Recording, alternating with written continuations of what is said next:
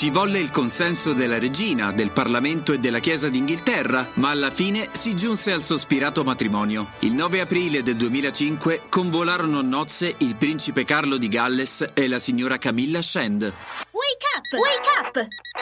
La tua sveglia quotidiana. Una storia, un avvenimento per farti iniziare la giornata con il piede giusto. Wake up!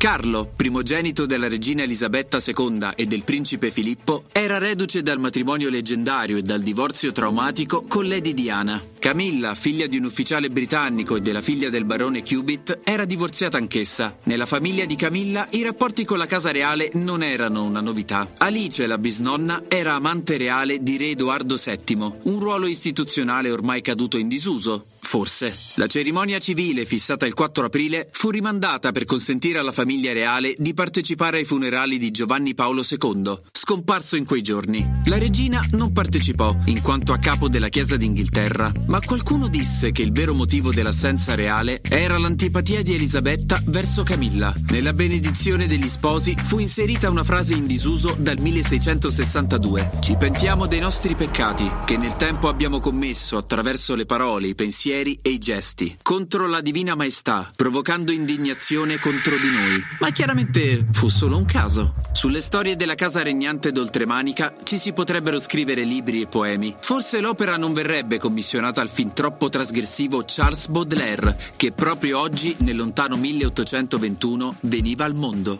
E visto che stiamo parlando di matrimoni problematici, La frase del giorno.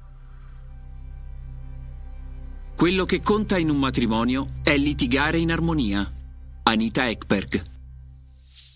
Il consiglio del giorno.